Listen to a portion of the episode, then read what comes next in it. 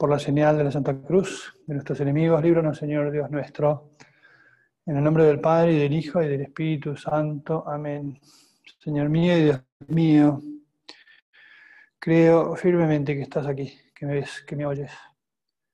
Te adoro con profunda reverencia. Te pido perdón de mis pecados y gracia para hacer con fruto este rato de oración Madre mía Inmaculada, San José, mi Padre y Señor, Ángel de mi guarda, intercedan por mí.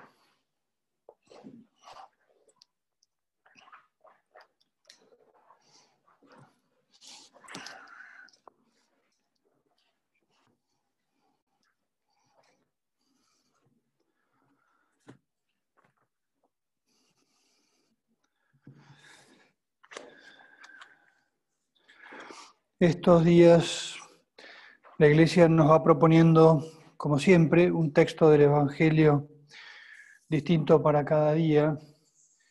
Y como tratamos de hacer todos los jueves, nuestro rato de oración con el Evangelio que la Iglesia nos propone, hoy nos toca un texto del Evangelio de San Lucas que verdaderamente no tiene desperdicio, como podríamos decirlo de todo, lo que se dice en el Evangelio, pero hay algunos textos que son como particularmente más fuertes.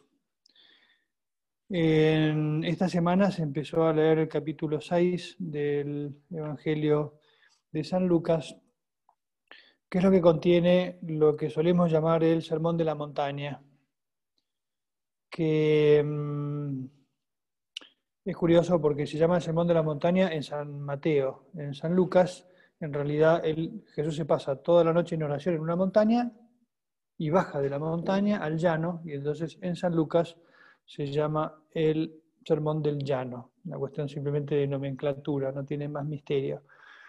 Y San Lucas va recogiendo enseñanzas de Jesús de un modo distinto a como los recoge San Mateo con grandes parecidos y con pequeñas diferencias. Nos tocaba ayer el Evangelio de las Bienaventuranzas, Lucas, en el que en aquel discurso Jesús, en las palabras puestas por San Lucas, enseña con palabras que son de alguna forma paradójicas. Bienaventurados los pobres, porque suyo es el reino de Dios. Bienaventurados los que tienen hambre ahora, porque serán saciados. Bienaventurados los que lloran ahora, porque reirán. Y mm, a diferencia de San Mateo, que tiene ocho bienaventuranzas, Lucas tiene cuatro, pero las va contraponiendo con, se llaman los ay, hay de esto, hay del otro, una queja, ¿no? Jesús que se, se, dirige hacia aquellos que viven lo contrario. Ya antes había dicho, bienaventurados los pobres, ahora va a decir, ay los ricos, ay de ustedes los que ahora están, los que son ricos, porque ya han recibido su consuelo. Si antes había dicho, bienaventurados los que lloran, ahora va a decir, ay de los que ríen ahora, porque tendrán tristeza y llanto. Si antes había dicho, bienaventurados los que tienen hambre, ahora dice, ay de los que están satisfechos y que no necesitan nada. Palabras de Jesús que no son una especie de invitación a la amargura, sino que van por otro lado, nos hacen entender que uno puede vivir buscando la felicidad en cosas que sean demasiado materiales. Uno puede poner su Felicidad en los bienes materiales, por ejemplo. Uno puede pensar que va a ser feliz cuando tenga mucha plata. Uno puede buscar la felicidad en los placeres. Podemos tomar la palabra del hambre como una imagen de aquellas, aquellos requerimientos, nuestros sentidos que nos piden disfrutar la música, del tacto, del sabor, placeres en definitiva, que son realidades tan buenas como que Dios las quiso poner en nuestra vida. pero poner el sentido de nuestra existencia en esas realidades es no entender que la felicidad pasa verdaderamente por otro lado, que mm, la alegría que busca el corazón la vamos a encontrar no en aquello que nos... Estoy tratando de acordar la palabra que me encantó. Alguien, me dijo que, que uno podía poner un elefante delante del sagrario, no sé por la imagen, ¿no? pero me pareció raro imaginarse poner un elefante acá en el medio. No me deja verlo. Hay muchas cosas que cuando las veo de modo desordenado se me transforman en una pantalla, que no me dejan ver el sentido verdadero de mi vida, el sentido verdadero de mi felicidad. Y el Señor me previene de mm, ese posible engaño que pueda tener. Ese es el arranque del Sermón de la Montaña. Va a ir Jesús diciendo cosas muy lindas y como la que nos toca hoy, después de esta introducción, Jesús va al texto que me gustaba que nos detuviéramos ahora a considerarlo, pues el Evangelio que toca hoy. Te decía que es un texto intenso y que mm, tiene que incomodarnos un poco. Tenemos que sentirnos de alguna forma como interpelados, porque no es un texto sencillo. Una vez que terminó las bienaventuranzas, siguió diciendo Jesús, a ustedes les digo, Amen, a sus enemigos. Hagan el bien a los que los odien. Bendigan a los que los maldigan. Rueguen por los que los calumnian.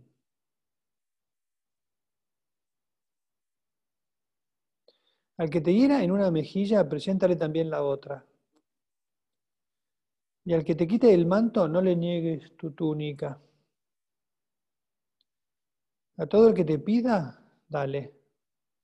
Y el que tome lo tuyo, no se lo reclames.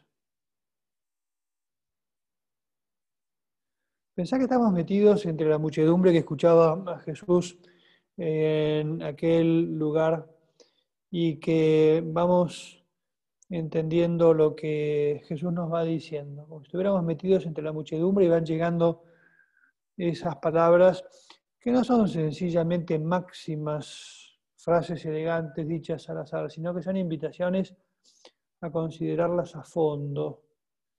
Jesús me ha hablado antes eso de que la felicidad no está en las cosas más aparentes, sino que hay que buscarla en el fondo del corazón. Y me zambulle de, así, de sopetón, inmediatamente en lo que va a enseñar de mil modos distintos. En que el hombre ha sido hecho a imagen de Dios y Dios es amor, y que estamos llamados a aprender a amar y amar a todos.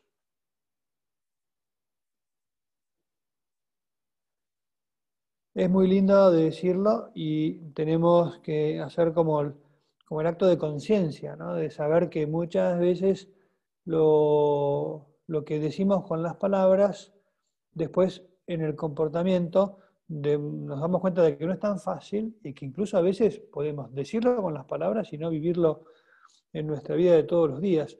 Me, gusta, me gusta mucho cuando por ahí acompañando a personas en la dirección espiritual, también en la confesión, evidentemente no voy a hablar de, de cosas concretas, pero cuando de repente una persona dice, Padre, yo venía cuidando esto de vivir la caridad en casa y en el trabajo y en la calle y cuando manejo. Hay algunas que manejan, eh, casi que no tiene como el derecho de tener la mano pegada a la bocina para despotricar contra cualquier...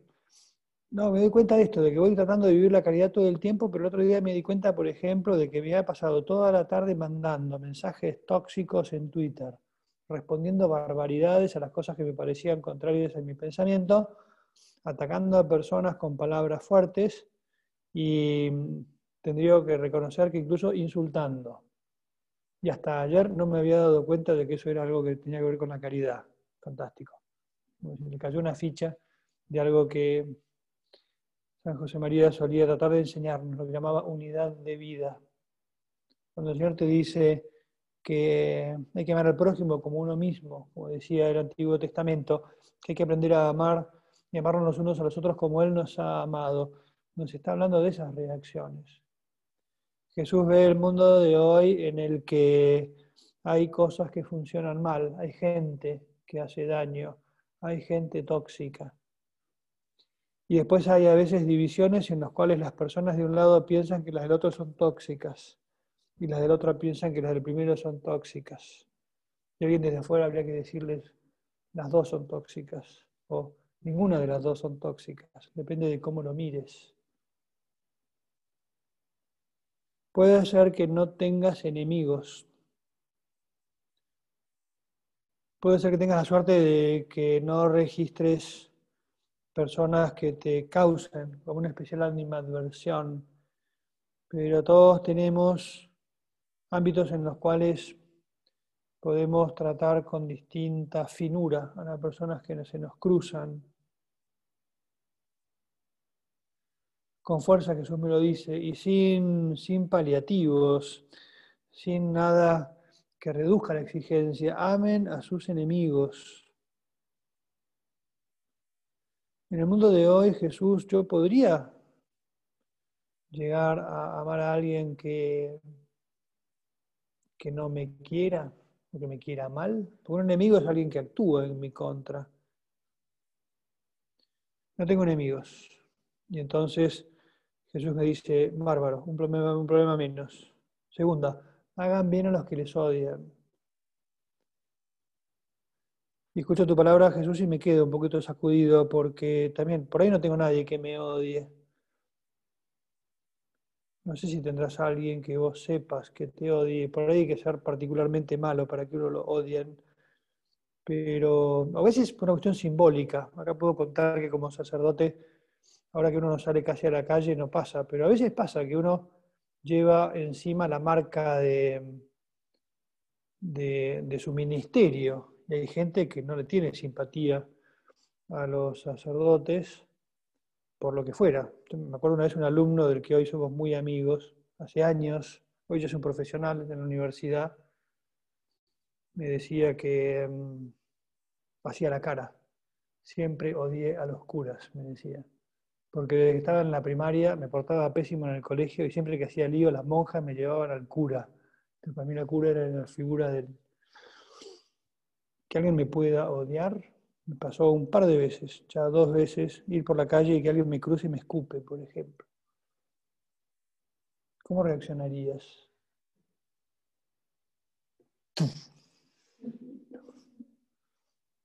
El Señor me dice, yo te digo lo que podés aprender de mi vida. Hace bien a los que te odian. Señor, no hay nadie que me odie verdaderamente. Entonces Jesús pasa a lo siguiente. Bendigan a los que los maldigan. Bendigan a los que los maldigan. ¿Quién no se ligó un insulto? Insisto, tráfico, ponele, ¿no? El tráfico en algo del trabajo, tal vez una palabra un poco rápida de alguien que sin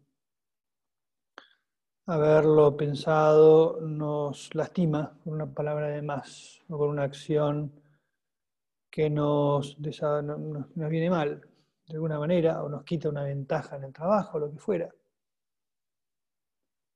Y lo miro a Jesús a los ojos como diciendo, Jesús me está pidiendo esto en serio, tengo que bendecir a aquellas personas que de alguna manera me están deseando el mal. Y Jesús me dice, y mírame, mírame ahora, por ejemplo, en el, sagrario. Mírame ahí, calladito. Acá puede entrar cualquiera y hacer lo que quiera. Ha habido lugares en los que incluso han asaltado alguna iglesia, han roto el sagrario, han tirado las hostias al suelo. ¿Y yo qué hago por esa persona? Me dice, te lo digo de corazón, lo mismo que hice en la cruz. Fue tratar de frenar una respuesta interior que hubiera podido ser violenta, pero que lo que quiere hacer es mostrar el amor que Dios tiene, porque tenés que aprender ese mismo, ese mismo amor que vos podés llegar a tener por los demás.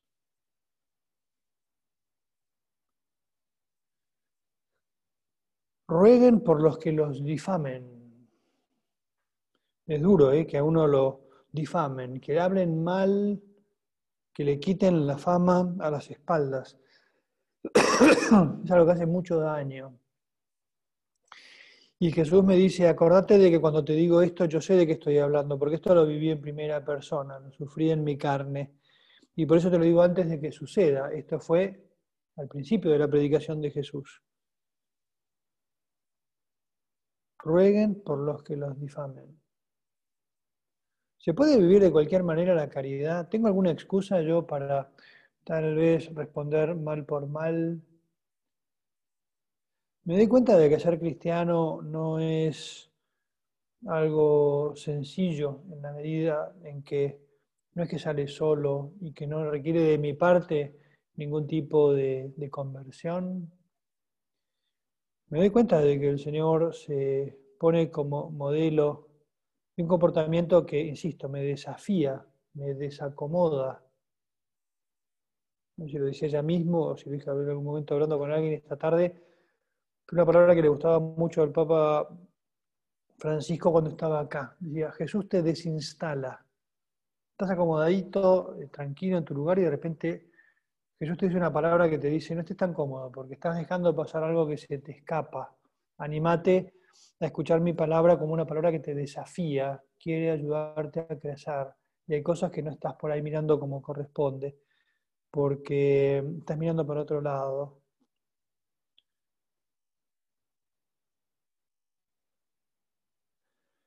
Impresiona bastante las caras que uno puede ver incluso en una iglesia cuando el domingo se lee un evangelio o entre semana un evangelio como este. El sacerdote puede mirar porque los tiene a todos de frente, ¿no? Uno podría mirar así con un poquito de, de sesgo las caras nuestras. Cuando Jesús, paseando la mirada por nosotros, nos dice, al que te hiere en una mejilla, preséntale también la otra. Señor, ¿cuántas veces no soy capaz de soportar una pequeña ironía o una falta de respeto de alguien de mi entorno más cercano? Cuando pienso que alguien me ha minusvalorado y que lo ha manifestado en alguna forma de, de, comportarse o de hablar.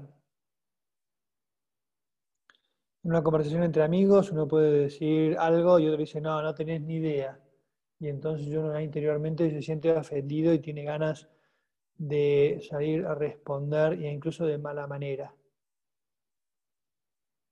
Y Jesús, cuando me dice que ponga la otra mejilla, no me está pidiendo que sea una persona sumisa,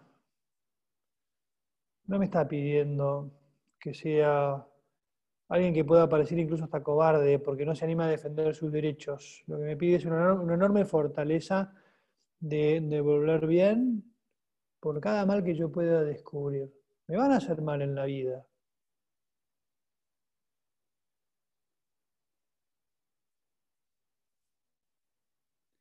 Incluso me pide casi que me adelante. A que te quite el manto no le niegues la túnica.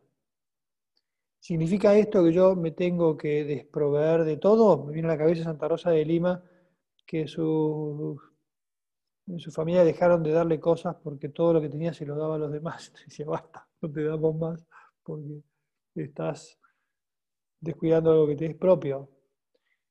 De nuevo, lo que quiere el Señor no es darnos un código de lo que hay que hacer o de lo que no hay que hacer, sino descubrir el corazón del mensaje que Él nos propone.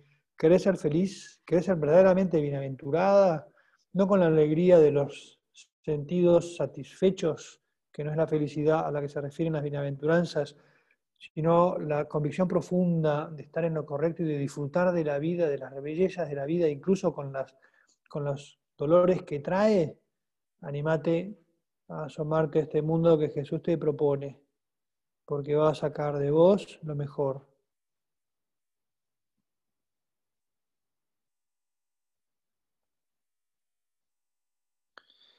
Traten a los hombres como quieran que ellos los traten.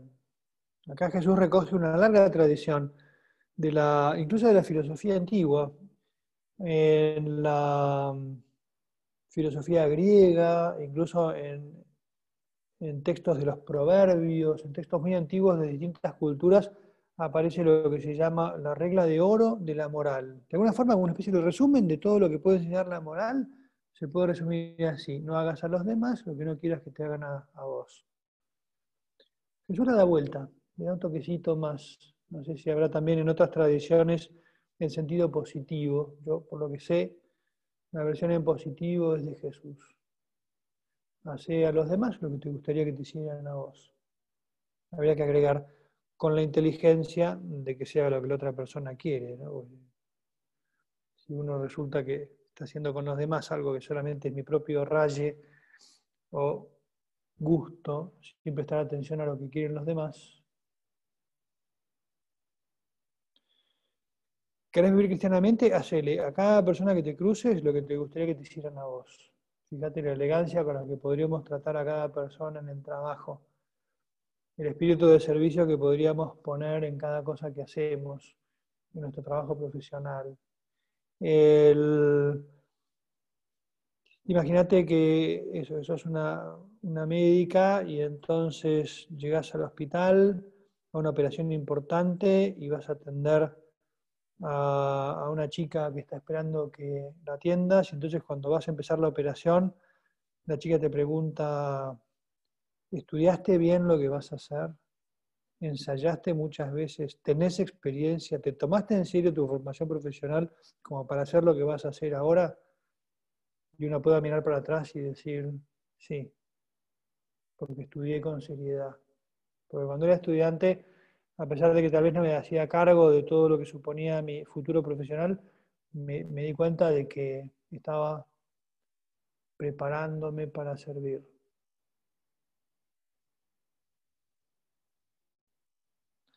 En las conversaciones en familia, hacer a los demás lo que me gustaría que me hicieran a mí, que me traten con respeto, validar a los demás, respetar la opinión distinta, aceptar una conversación con contrapuntos divertidos, pero que nunca faltan el respeto.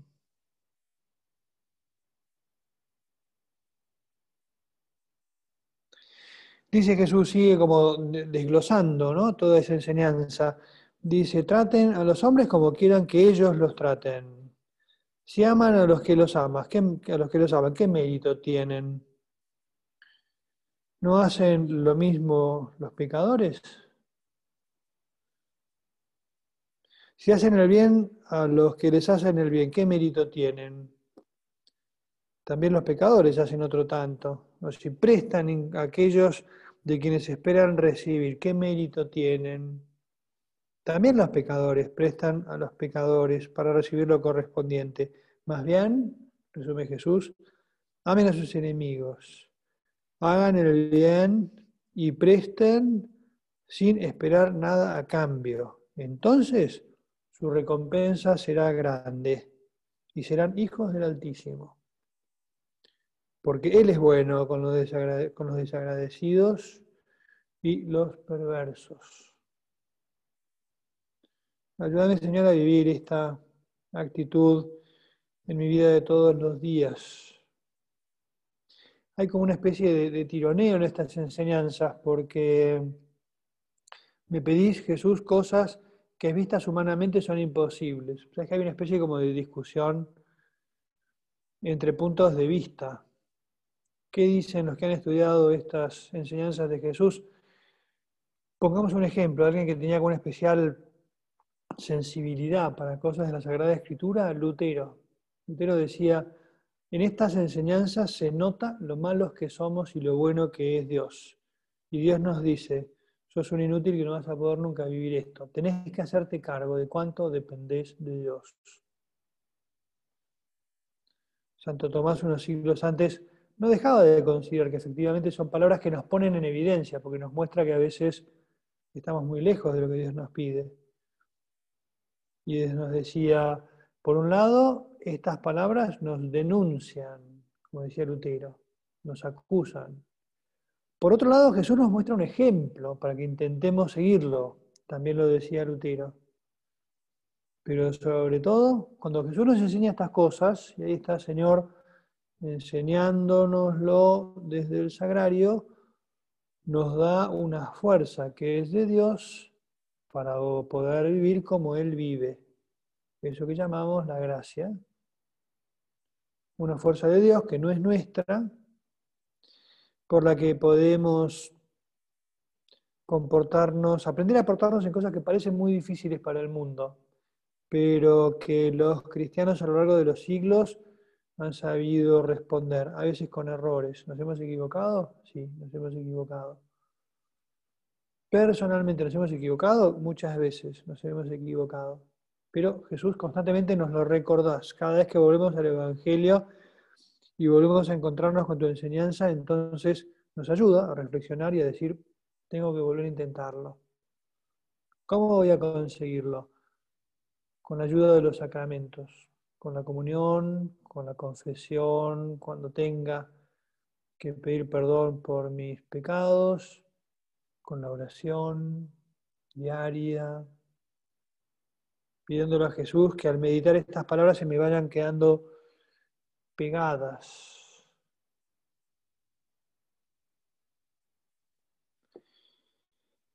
Terminaba el Evangelio de hoy con palabras muy lindas en la que nos dice Jesús, sean misericordiosos como el Padre Celestial es misericordioso. Lindo comparar los evangelios por los matices que ponen. Si uno lee este párrafo en San Mateo, dice, sean perfectos como el Padre Celestial es perfecto. Y lo que hace Lucas es tomar esa palabra en el sentido en que Jesús está diciendo. Cualquiera de los dos se pueden decir. ¿Querés, ser como Dios? Sé misericordioso. ¿Querés parecerte a Dios? Perdona. ¿Querés parecerte a Dios? Seguí por este camino. Y agrega Jesús, no juzguen y no serán juzgados.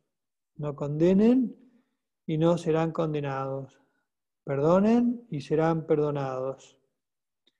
Den y se les dará. Una medida buena, apretada, sacudida, rebosante, van a poner en el pliego de tus vestidos, porque con la medida con la que midas, se te medirá.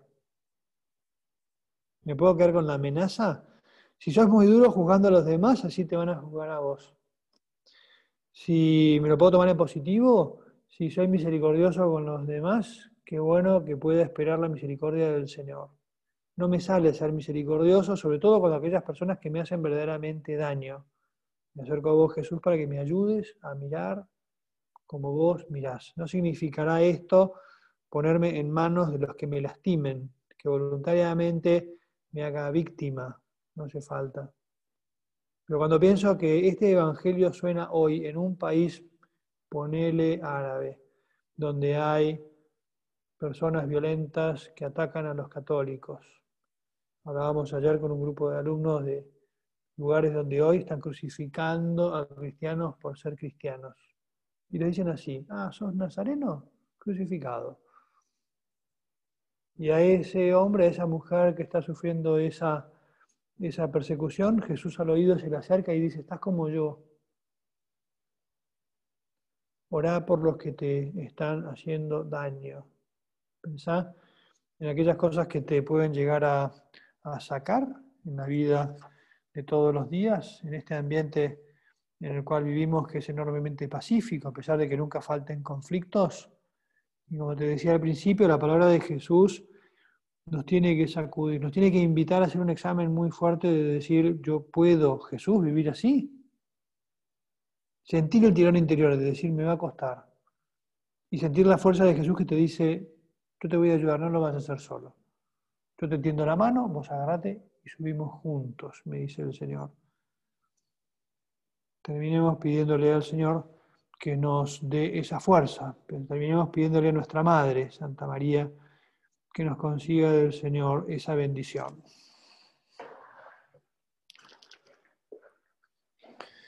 Te doy gracias Dios mío, por los buenos propósitos, afectos e inspiraciones que me has comunicado en esta meditación.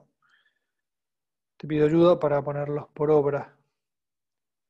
Madre mía Inmaculada, San José, mi Padre y Señor, Ángel de mi guarda, intercedan por mí.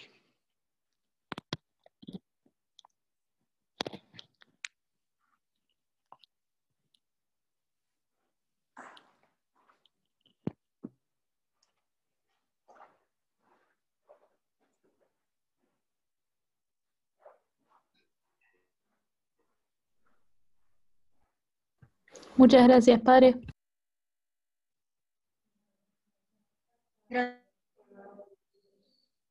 Gracias, Padre.